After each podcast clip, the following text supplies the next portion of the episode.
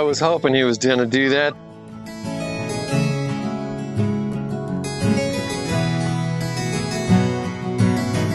All right, welcome to Chicken Space. This is episode seven. I'm going to be over picking in those raspberries today, and the blueberries are ripe. We're enjoying them so much. So uh, live it up here with the sound of these lovely happy hands. And then I'll be heading over there. Different things to talk about. Uh, strangely enough, want to talk about climate change and the meaning of life. Uh, to start, it's one of those days where who knows what we'll talk about, but I'm looking forward to picking those raspberries and spending some time with you. Thanks for joining Chicken Space again. Hands know my hand. I wonder will you, will you hold me like the days Well, that was kind of fun. We've had this uh, hen, and she's just been laying on the eggs on the ground. Most of them get laid up in the boxes, but uh, these eggs that get laid on the ground, very occasionally a hen will go broody. That means like they want to lay on them so that they'll hatch. And they, uh, the hormonal change happens, and they just lay on those eggs, and they will barely get off. Maybe every day or two for a drink of water and a quick bite to eat, and then they're back on. So I had taken the hen and put her in a separate box so that she would stop being broody and start eating. And two days later, she's clucking around like a normal hen. So just picked her up, brought her over, thanked her for her work, and tossed her back in with all the hens. And um, the main piece of the podcast for today, I recorded yesterday. And of course, then after I recorded it, uh, then I started thinking. And I had already sent it over to our the sound folks that are doing such a nice job making this into a, a podcast. And um, hopefully they'll accept this little bit of an addition. And then uh, I'll, I'll get you into the main piece of the podcast. But what I realized, a couple things, but one of the things I realized is like in this whole podcast, there's there's no no moment where we spend being in calm.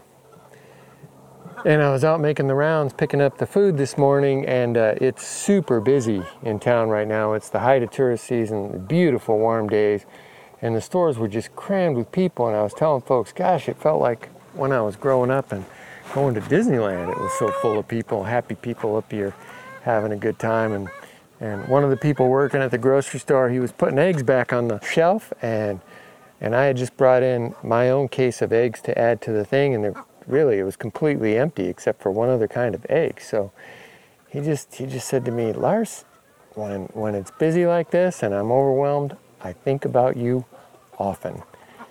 And uh, we've had a couple conversations about calm space, space with nothing in it, and the stresses of life. So uh, I it made me think. It's like really that's kind of like the thing I have to offer. Um, the piece that I'm going to be talking about about the changing climate and the changing weather and the changing world and the meaning of life. You know, all of those things. There's other people talking about that. It's not that there's not other people talking about calm. But the chance to experience calm in such a simple way, and then bring that calm into the stored upsets of our lives, and have those stored upsets permanently relieved from the daily experience of our life. I'm not going to say that's unique, but that's rare. Most people that I spend time with don't don't have a method for bringing that into their lives in a consistent and predictable way. So I thought we would spend at least a moment um, just being aware of the power of calm. Another reason for that is somebody uh, that I'd known for really since childhood. Um, some years ago, did did some work together with this person after uh, he had retired, and he was having anxiety and having a hard time sleeping, and it started using um, some um, some some drugs for the sleeping and different things and the anxiety. And I said, you know, I'm doing this work now. We were just reconnecting, and he said, yeah, I'd try it. And uh, it turned out he was still, uh, when he thought back to his experience uh, in work as an executive, there were still some memories there that were causing him stress. And and so we addressed those in one, just one visit. And uh, he started instantly, or that night, to sleep better and to feel less anxious. It's the predictable and permanent removal of these experiences that have stored um, with upset emotions of anxiety, sadness, fear, anger, uh, whatever. So uh, it's just super useful and worth taking a moment, it seems like, to make it a part of maybe every podcast. But just this quick exercise. If you made it a part of your life, if you've got stress or anxiety, you might find that it makes a difference in your life.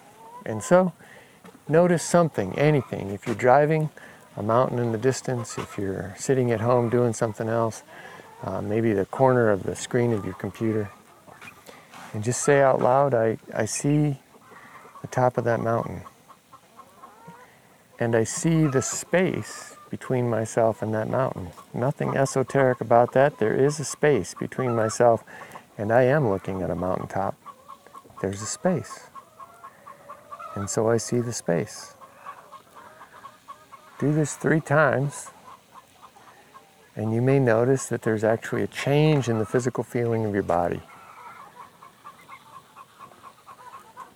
I noticed the corner of that trailer over there that has the grain. I went and picked up 6,000 pounds of grain this morning for the chickens from a brewery and bringing that to them, and we'll unload that in a little bit when I have some help backing up the trailer and unloading it. But I noticed the corner of that trailer, the tip of it, is black, black paint.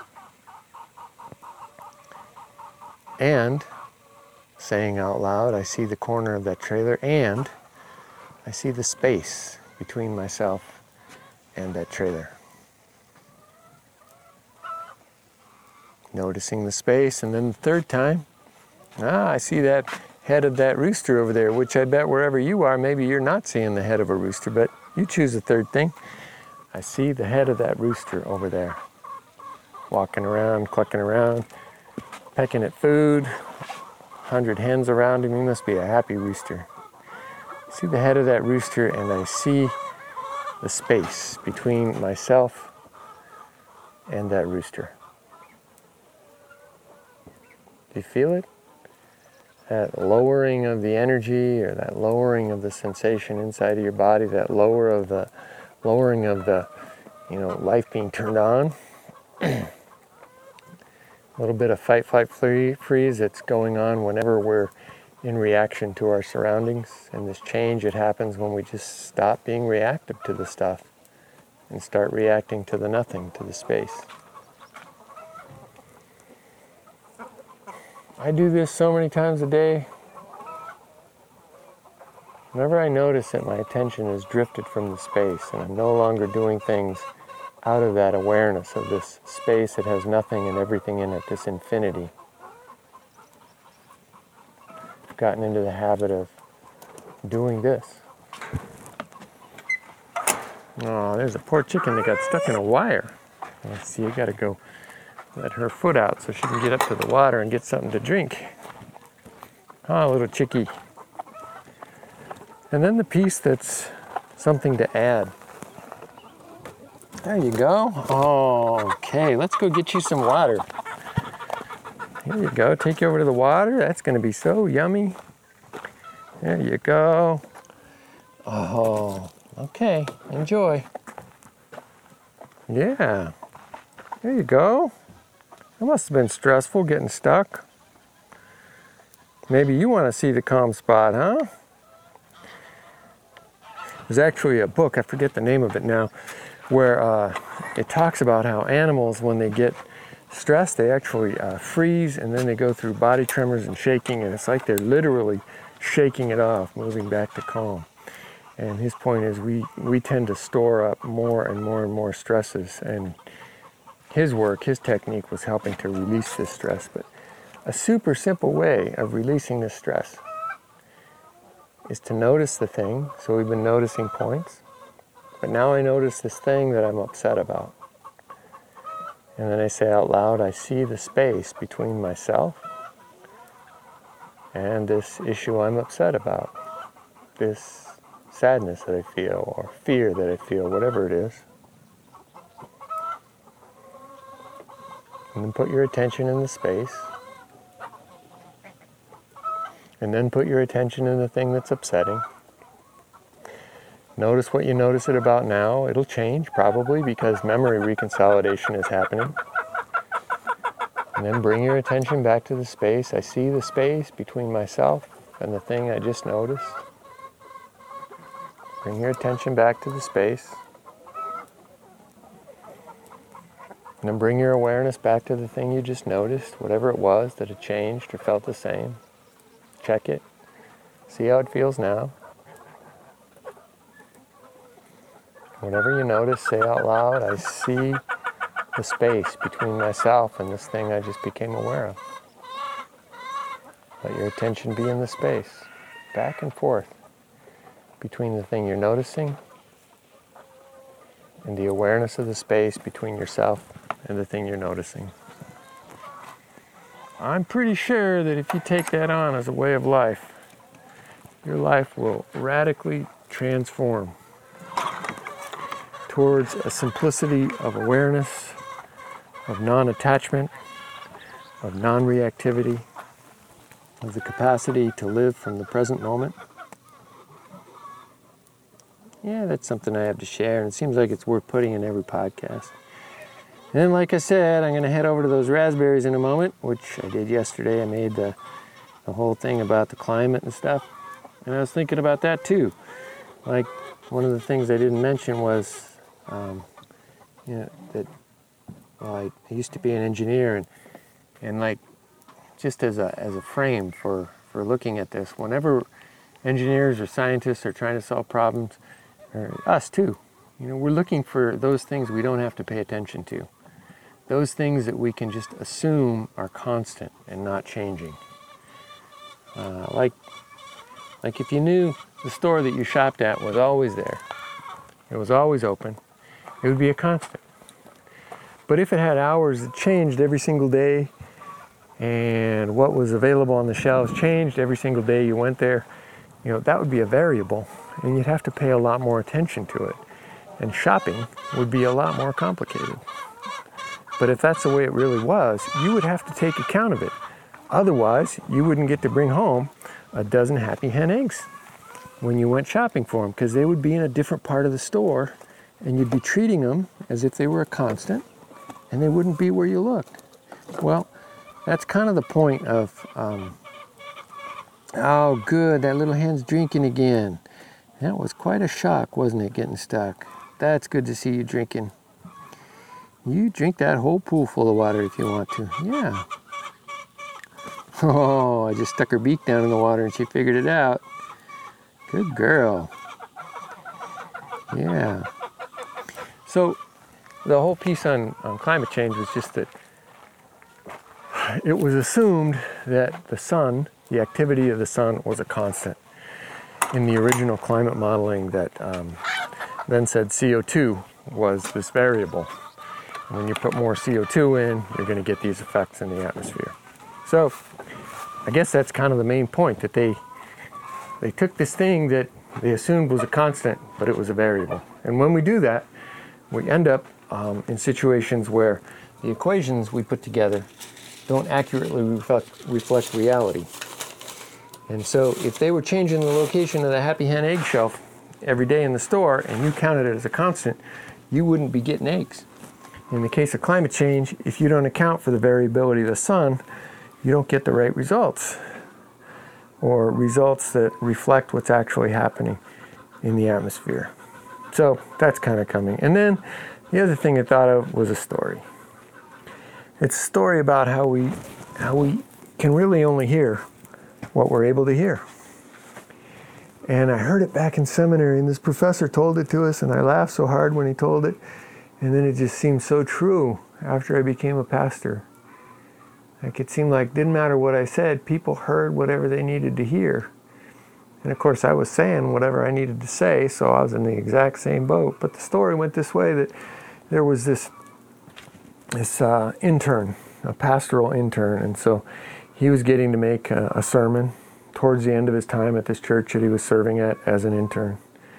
And uh, he brought a, a saw and he brought a hammer up into the pulpit. And he was, as he was preaching, he, he picked up the saw and he said, You know, I have enjoyed my time being an intern here, but I, I really feel that my calling is to not not to be a pastor. It's it's to be a carpenter. I want to have a life where I'm working with these tools and making things This saw, he held up the saw. This hammer, he held up the hammer. And so I thank you for all the training that you've given me, the discernment, and uh, you know really appreciate that. And I'm I'm looking forward now to finishing this internship, going back, finishing my degree, and then pursuing my life as a carpenter. And in this church, as in many of the churches, the pastor, whoever was preaching, would go out to the, the front of the church where everybody left and shake everybody's hands and get their comments. And these two people uh, came out and they said, oh, That was such a lovely sermon. You are just going to be a wonderful pastor. And I just laughed so hard when I heard that especially because I'd been out on internship and I'd started to learn that, oh, we only hear what we're able to hear, and these people were sure that this person was going to be a pastor. And so what he said went right by. And I think about that, how we get stuck in, in patterns where we can't even hear what's happening. And so that's a piece of the climate thing. And then the last thing is, you can find that climate stuff all kinds of places it's not the special thing I have to offer. I think it's important. There's multi trillions of dollars uh, in the balance of how we're going to approach the care and the stewardship of our, our planet. And uh, it's changing, and whether or not we decide to take action on CO2 in the atmosphere or, or uh, different action based on, on different assumptions. Like, those are big, big deals, but you can find that anywhere. It's this piece about living in a way that uh, lives out of the awareness of this infinite source and how we can have a greater and greater awareness of it. I think that's like the core of what I have to offer. And as I've said in previous episodes, it's why I have these chickens. How can I have chickens with all these variables and all these unknowns and all my stupid mistakes? And do that in the awareness that source is source, infinity is infinity, and nothing I do or don't do will remove me or take me away from the presence of that truth. The chance to try to put words around that, to try to share that, to try to you know, open up the opportunity for you if that's interesting to you to live into that. Yeah, that's the stuff I had to say. But it was fun talking about climate yesterday and how the world's changing and the sun and the meaning of life and those kinds of things. So, take you back to yesterday, heading off to that beautiful raspberry patch. We had them on creme brulee last night. Yum, yum. All right, enjoy. Thanks a lot. Lots more information, as I've said, at icemethod.com, my book, The River of Life, or about the farm at manyspokes.com. Here you go. Bye.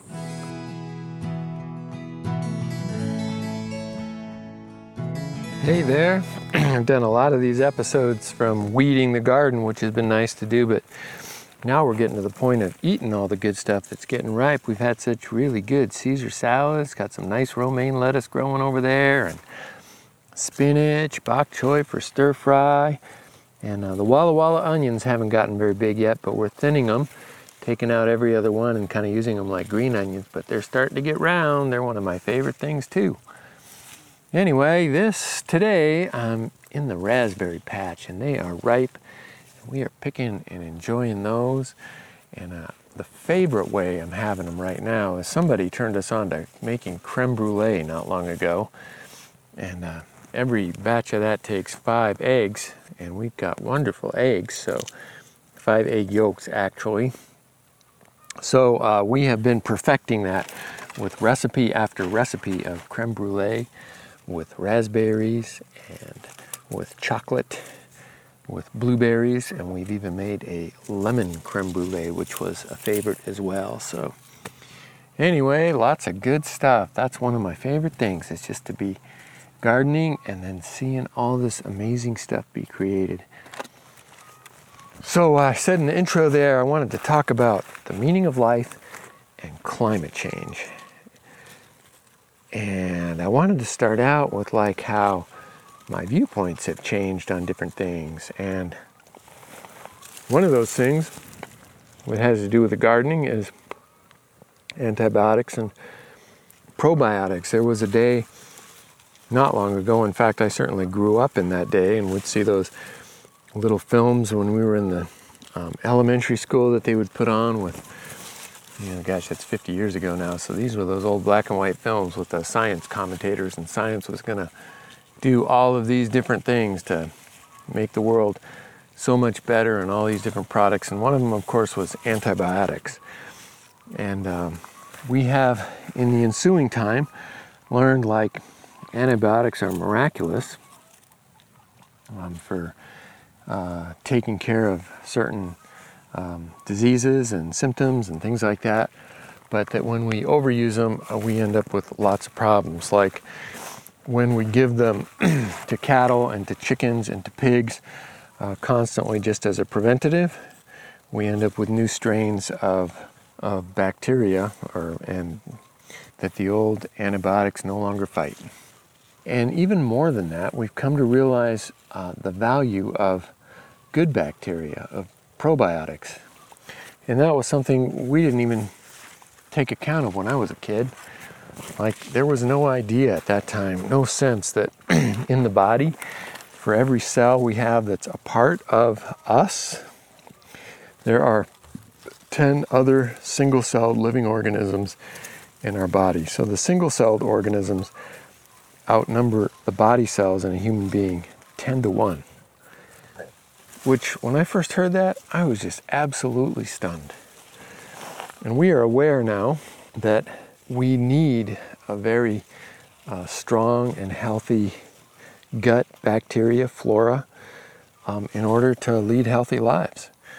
And it's so important now that um, if we don't have that, uh, we are uh, now doing transplants from people who have healthy uh, gut flora and, and giving that to people who have weak gut flora or bad gut flora. And there are amazing uh, changes that are happening for them. Some people, their lupus symptoms uh, just go away almost completely within a couple days just by changing the gut bacteria. So that's like one of the things.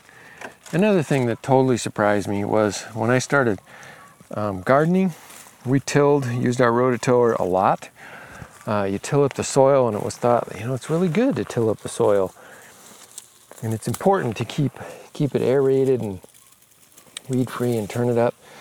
And then um, then I learned about wood chip gardening, and I saw this video on it called um, "Back to Eden" film by a guy over in Sequim, Washington, and uh, that was a fun story. How this guy had grown up uh, gardening with his family in Los Angeles, and when he grew up, he and his wife they uh, moved up to Washington, and they wanted to start a little a little homestead, a little farm, and there was no water.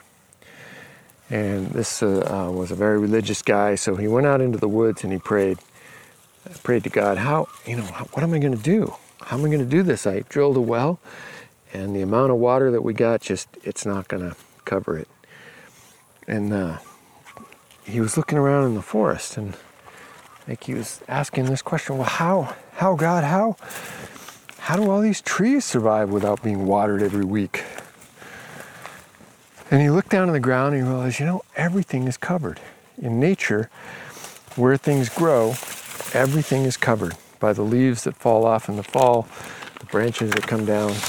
And so he dug into that layer and it was damp and moist and it was like, oh, that's it. Instead of tilling my garden and, uh, you know, getting all the moisture away, I need to cover it. So he got wood chips and he covered his garden, got horse manure and composted and put it on. Got chickens and fed all his weeds to them. And the chicken compost he put on his garden and he started getting the most amazing, amazing garden you could imagine. His name is Paul Gautschi, over in Sequim, and um, some people came and made a documentary after he'd been doing this for many years. It's an incredible film to watch um, about growing food, and it totally inspired me. In fact, here I am picking these raspberries right now, and I'm standing or sitting on uh, wood chips that are covering the paths between the raspberries and it looks very nice and very well manicured, so that's nice. But what it's doing by covering the soil is it's holding the moisture in. And like we were talking about bacteria before, oh, Plants are just the same.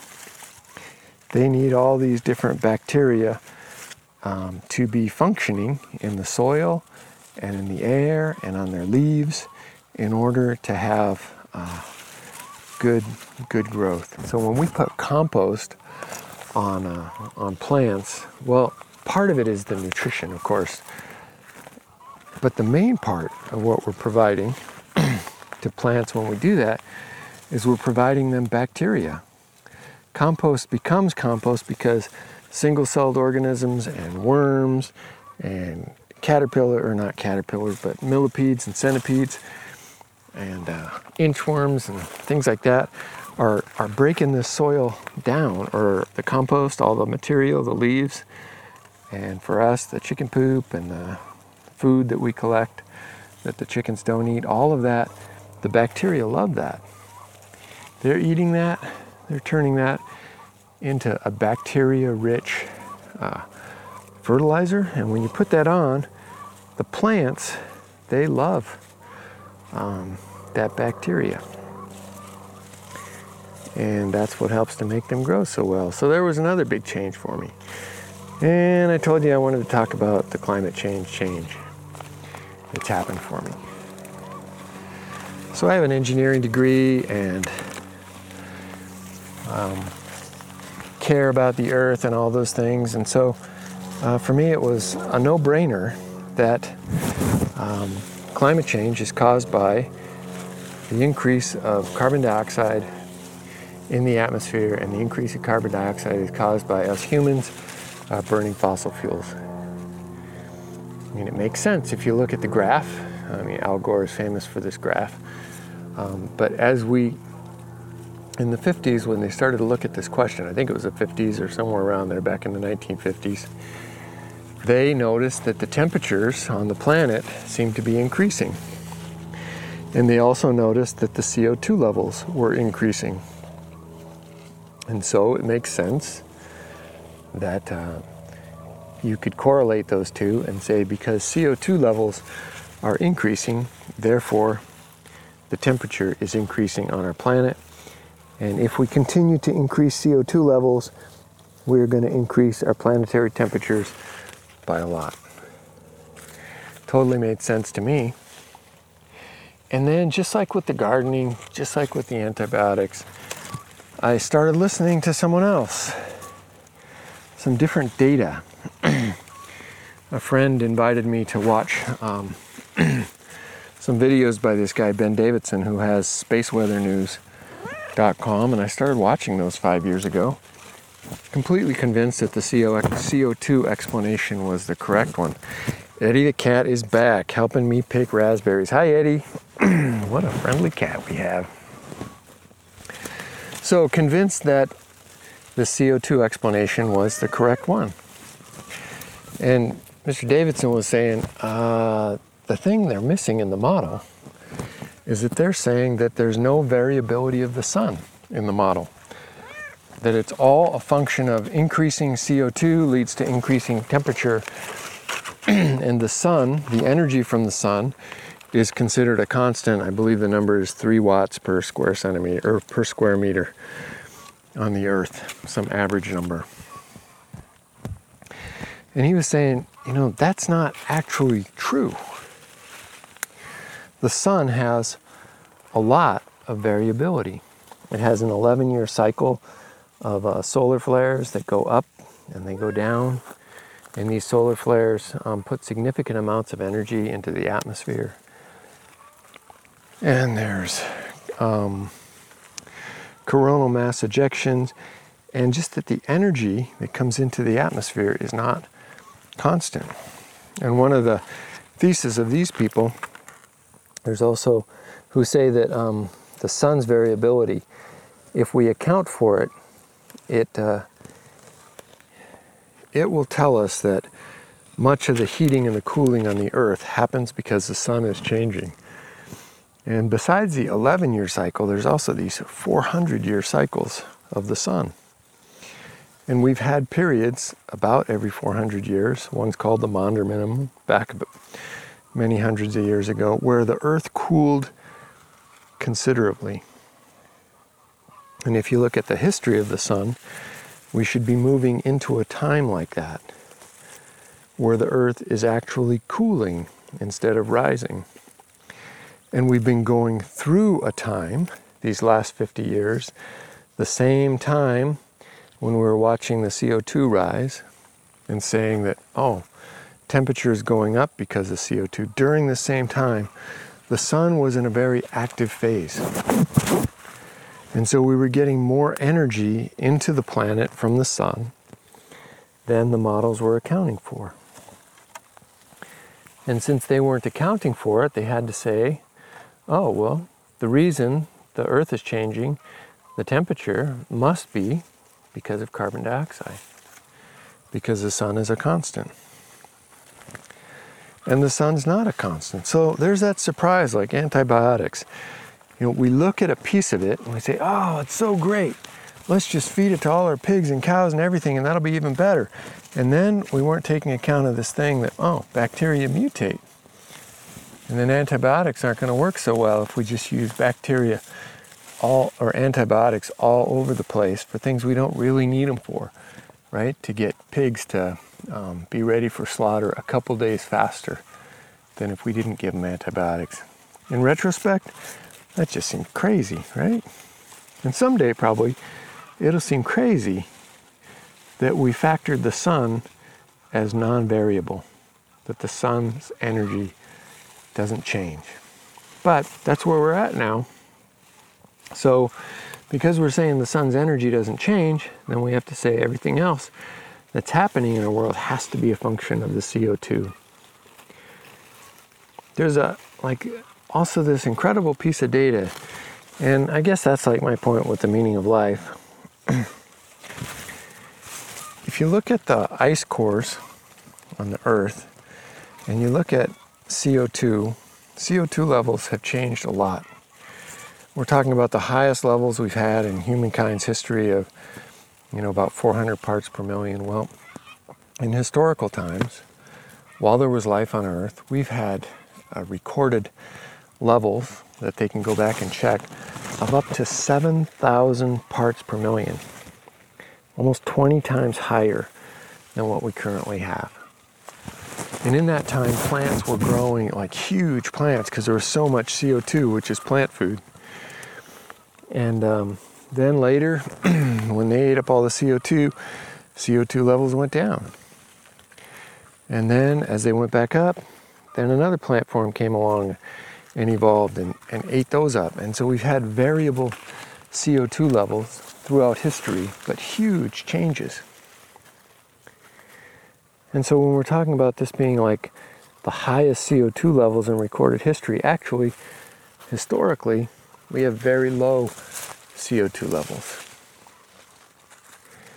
But that's not the point I wanted to make. The point I wanted to make is in this history that they're looking at, what they find is always the temperature changes first, and then the carbon dioxide level follows. We've been saying exactly the opposite with our theory of climate change, right? We're saying that the CO2 is rising and that's causing the temperature to rise. What history shows is that instead it's the other way around. Temperature rises first and then carbon dioxide follows. And why is that? Because of the ocean because the ocean holds like 50 times the amount of carbon dioxide that the atmosphere does. And if you heat up the ocean, it gives off carbon dioxide. Hot water doesn't hold as much CO2, it gets released into the atmosphere. So you have rising temperatures, you get rising CO2. If you have falling temperatures. Now the ocean's temperature falls. And when the ocean's temperature falls, well, then it can absorb more CO2. And so the CO2 in the atmosphere decreases. This is the exact opposite of what we've been saying with our model that we've been using for climate change. So I actually got fascinated by all this stuff and I watch a news video on this almost every day with the different discoveries and things like that that are talking about how the climate changes. There's a couple other factors. A big one is that the magnetic field of the earth is changing and it's decreasing. And it's this decrease in the magnetic field that's allowing um, more cosmic rays to come in. Those are actually the things that cause clouds. The prediction from this group of people that are following this and looking at this is that we're going to get more cloud cover and ultimately cooler temperatures. They're saying that the CO2 levels that are being caused by humans are not the cause of the changing climate. They're agreeing that we have a changing climate, but the reason for it is different. Well, this matters for a couple reasons. One, if it's actually true, then the approach we need to take um, to this changing climate is different because removing carbon dioxide from the, from the atmosphere wouldn't make much of a difference.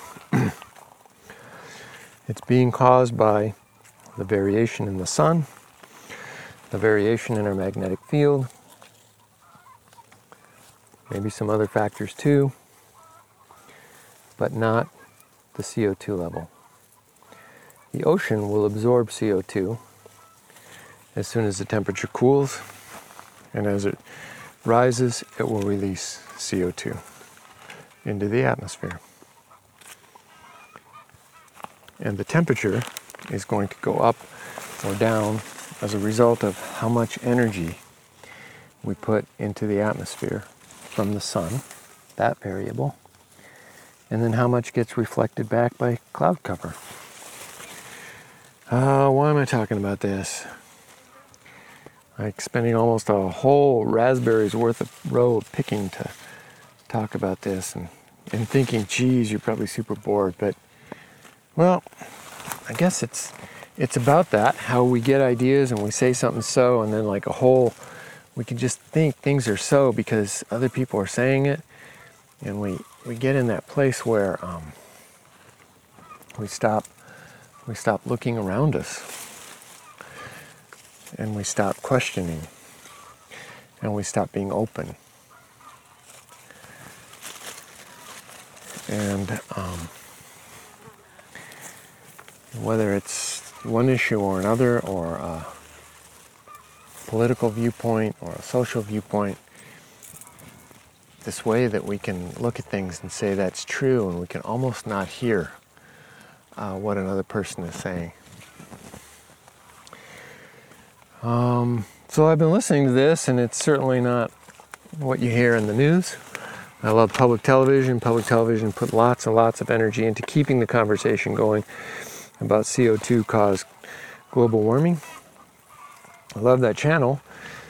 Um, but I've been listening. And and my my sense is that this other explanation actually makes more sense, even though it's not the popular explanation. Why would scientists not like embrace this? Oh, finished the raspberry row, now I'm eating some.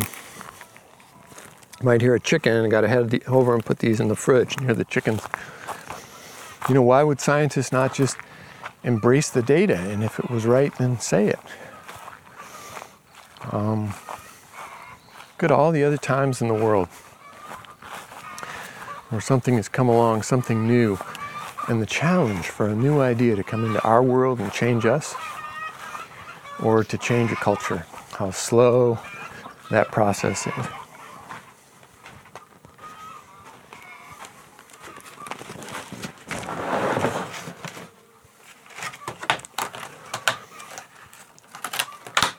Back when I was a pastor at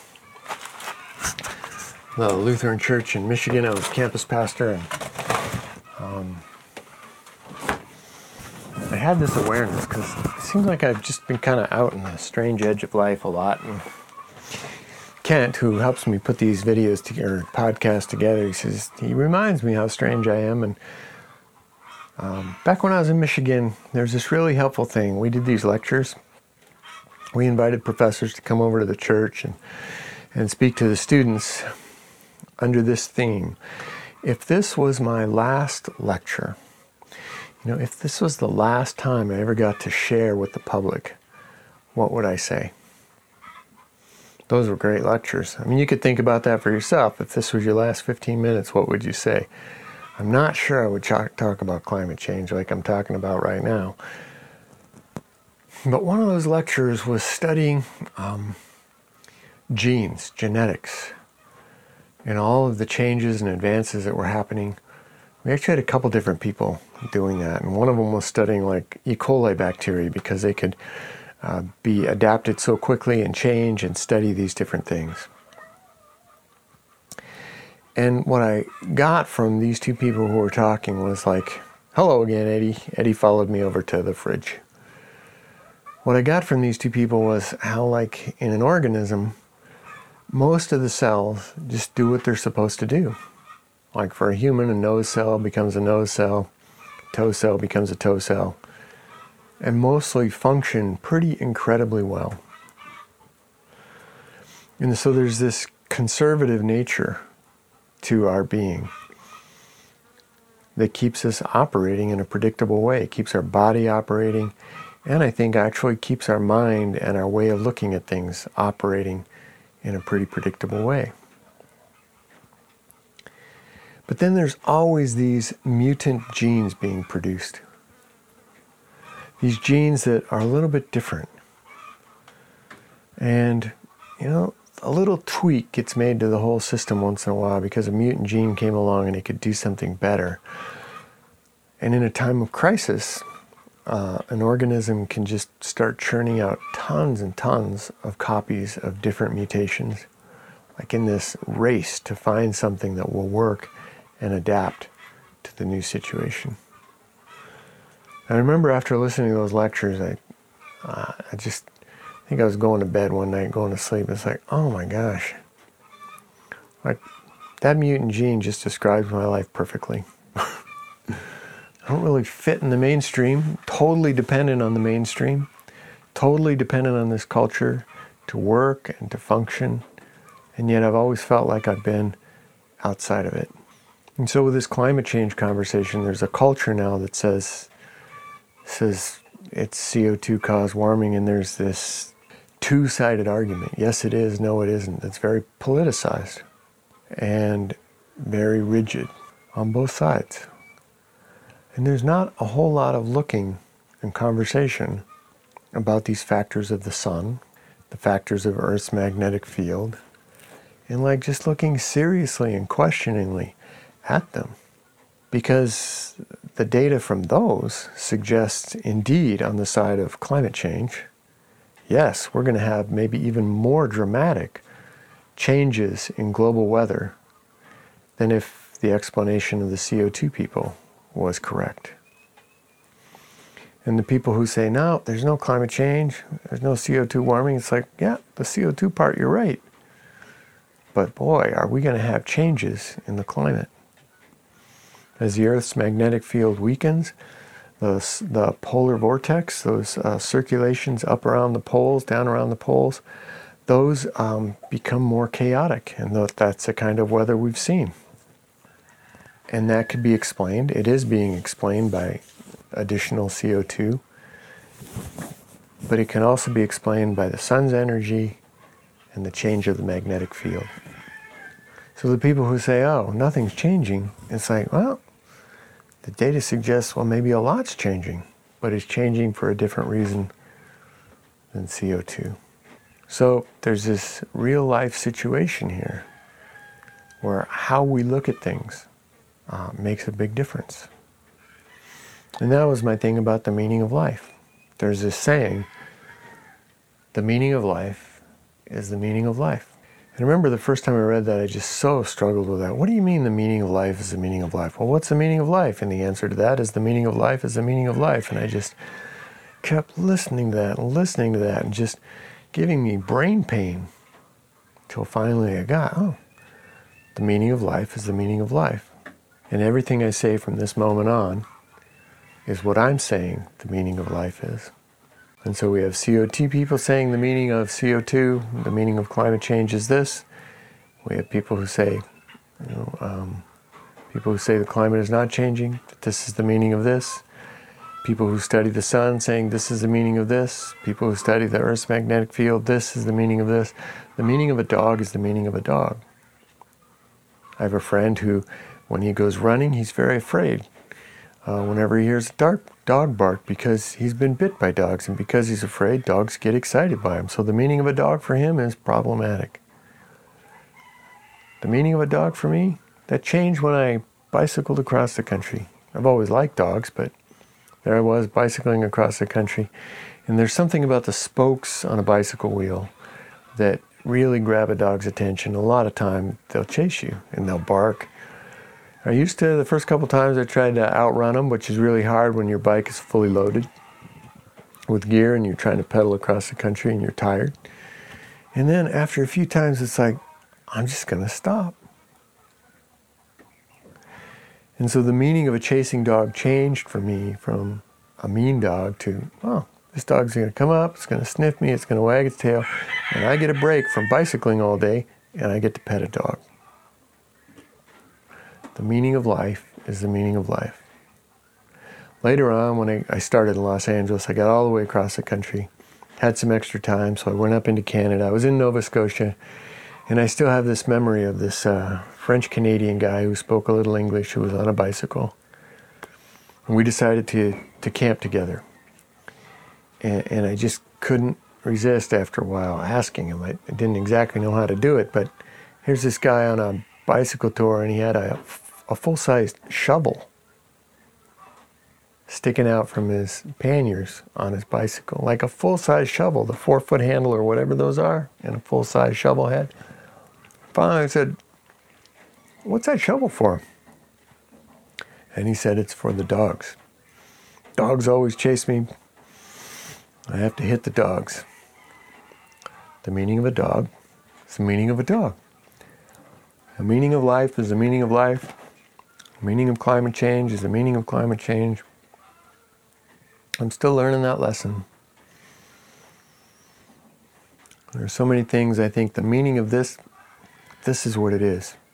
This is the right meaning for this. And that other meaning, your meaning, not so right. One of those authors who was writing about the meaning of life as the meaning of life was just making this strong point that life is subjective. It is the subject, me, you, us, experiencing life that puts the meaning on it. Like there's no particular meaning to anything. You can stop for that dog and pet it. That's a meaning. You can try to hit it with a full size shovel when you're bicycling. That's another meaning. You can say climate change is due to CO2, or you can say climate change is not happening, or you can say climate change is due to the sun. All of those are the subject saying something. It's so different from the way I grew up that there's this rightness about this, and this is a right way, and that would be a wrong way, and your job is to figure out the right way and then argue for it and defend it. The meaning of life is the meaning of life. Right now, all those chickens, over 800 chickens, over 300 of them are going to start laying eggs pretty soon. So that'll be a lot more eggs for us to be taken to the stores. But right now in this mode of like, how are we gonna how are we gonna make this work? How am I gonna get all the new housing built and put together and raise new baby chicks and get up to that number that becomes a sustainable number for us to be a farm and to have helpers, interns, start training people, do all those things. And the meaning of this flock of chickens is the meaning of this flock of chickens. It's whatever meaning I choose to put into it today, right now. And if I have a moment of, this will never work, well, that's a meaning I put into it. So to relate that to last week, talking about out loud, and the space between all things. You and I, we get the incredible gift of putting meaning on things. Our little particular gift of saying something in the middle of the universe that holds everything, that's space, that's infinite, that allows and honors individual voices saying specific things in the middle of infinity. So now instead of it becoming an argument between carbon dioxide and the sun and the Earth's magnetic field, it's like, oh, this is amazing. You and I, we get to speak into infinity. Hmm. Sort of takes the edge off being right and wrong, takes the edge off duality.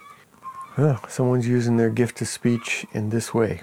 Someone else is using their gift of speech, of speaking out loud, of making a statement. They're using it in this way. That's a big change for me. As an engineer, there was a right way and a wrong way. And you certainly wanted to figure out the right way to make that bridge work. They would show us that movie of the Tacoma Narrows Bridge where they didn't get the frequency stuff figured out right, and when the wind came, that bridge started galloping and finally just tore itself apart. Well, there's a right way to build that bridge, and those guys didn't build it. Know, so I was raised into that tradition of engineering, a right way and a wrong way. And then when I was a pastor, the training that we got as a pastor, oh my gosh, it was so there's this right way and there's that right way. And the right way meant that when you wrote your papers, you had to quote other people that said either what you were saying or said something else that you argued with, but it all had to be referenced to the body of work that had already happened. And you could say almost anything you want as long as you referenced it. I remember coming back from internship. You know, it had been all about conversation and different viewpoints and getting along and trying to preach about love and care and Jesus and all those things. And you come back and I, I was getting all A's on my paper before I left. And I came back and I started getting C's. I couldn't figure it out for a little while. And then I realized, oh my gosh, I'm not arguing. I wasn't writing my papers in this argumentative style that got A's, right? This duality that's this way and not that way. This is better than that. It's been a year with this congregation of people trying to be someone who lived with people in all their various different ways of being. Didn't know it at that time, but honoring the different particular voices that people use to speak their experience in the middle of infinity. That the meaning of life is the meaning of life, and whatever we say is our take on the meaning of life. Yeah, so that's something I wanted for the archives. Like thinking about making these podcasts is something that um, you know, that share things that I think about that, that seem important to my take on the meaning of life, things that I want to have put down. And uh, this piece on the way we see truth, the way we see meaning, the way we see it in issues of our day like climate change or antibiotics or different things like that, the way we see it on the way we do our daily life. Yeah, it seems to me to be a pretty significant um, awareness I spent a lot of time thinking about it, so it's nice to talk about it. Don't know if I've done it very well. Again, like I said, these podcasts, it's about like just stepping into learning to have a language for this mode of communication. Like I did when I was up at Nome. Learning to have a language, to be comfortable preaching out of a preacher's box, preaching a sermon, sharing with a community. Learning now to get a sense of the language, right? As a way to share my take on what the meaning of life is, which is the meaning of life. So it's nice to spend this day together, spend this time. The chickens, I can hear them in the background. I don't know if you can or not, but boy, are they ever talking up a storm. They're laying lots of eggs out there. It's a beautiful, beautiful day that we have here. A couple days ago, we had an incredible thunderstorm over an inch came down really fast, and we had slides and uh, washouts onto a lot of the roads. And then uh, yesterday was beautiful. Today's gorgeous, right here in the middle of summer. It has been a cool summer. Talking about the heat wave in Europe as evidence for global warming. And just right to the east of that, in Russia and Eastern Europe, they're actually having record cold. Why? Because that polar vortex is dipping down there. It's bringing cold Arctic air down in the middle of summer over this part of the country in Russia. And there's a high pressure system that's sitting there for a couple days over Europe. And the hot weather's getting reported, and the cold weather, not so much. So if you're interested in like checking into this, because it is one of the significant issues that we talk about these days. And we talk about it in this kind of a game over way if we don't do something about CO2 in the next few years. So, a uh, website where this Ben Davidson uh, posts his material is spaceweathernews.com. So, am I for like the Green New Deal and all these kinds of trying to figure out how to do our energy without using fossil fuel? Absolutely. Taking care of this earth is hugely important in my life. I mean, here I am collecting food and feeding them chickens. There's some evidence in the way I'm doing things that this matters to me. And if we're going to spend trillions of dollars on protecting the integrity of this planet, well, we should have as much possible data as we can and as clear a possible picture of why the experiences that we're having with weather and climate are happening. Would it be great if we all had electric cars? If solar and wind are powering our world renewably? and at far less environmental cost than fossil fuels, oh my gosh, would that be great? Totally support that. This is nothing, you know, this data is nothing against the agenda of taking care of our planet, but it's this piece about like what's really happening. Something that's so tricky for us to uh, sometimes get a handle on once we have a set viewpoint. Uh, I forget what it was I was building the other day, but I built it this way and I had this idea for doing it and I made a little tweak and I thought it was so creative and I came back the next day and thought, gosh, if I had stepped back and seen this other way to do it, I would have done it completely differently. But I was already in the process, I was consumed by it, I had this idea, and so I didn't see outside of that box that I had created for myself. It's not just about climate change, it's not just about my little building project, but we often are um, looking from inside of a box of perspectives that's far more limited than it needs to be. Well, I guess that's what I have to say in this section. I might have something else, so this might be it. I'm going to go out and check those chickens now. Picked up some eggs earlier on, and it's going to be time to do that again soon. And then uh, package them up and get them into the stores. This is a very busy season for us here, the height of summer in the Lake Chelan Valley. And uh, we're getting calls for these eggs from all the places we supply, and almost everybody is out. There is a run on the happy hen eggs because there are so many people here in the Lake Chelan Valley um, enjoying this holiday season, this height of the summer holidays, summer vacations. The lake is full of boats and people swimming, and clearly somewhere people are either eating omelets or maybe they also are making creme brulee. Very best wishes for a wonderful day. Thanks for letting me kind of share about this stuff. Um, I'm always excited about comments. If you are listening to this, you can go to icemethod.com where uh, I share about the healing work um, that I've been working with with memory reconsolidation and the ICE method and also my latest book, The River of Life. That's at icemethod.com. And then if you want to learn more about the farm, you can head over to manyspokes.com. It's the Many Spokes Farm where we have the happy hens. All right, thanks so much for this time together. Blessings for the day if you're playing with that out, out loud method um, that I shared last time. I'm looking forward to any feedback you have. If you missed that one, you can go back. That was episode six, came out last week, and uh, I'd be very curious if you find it making a difference for the quality, the calm of your life. All right. Thanks so much. Goodbye from Chicken Space.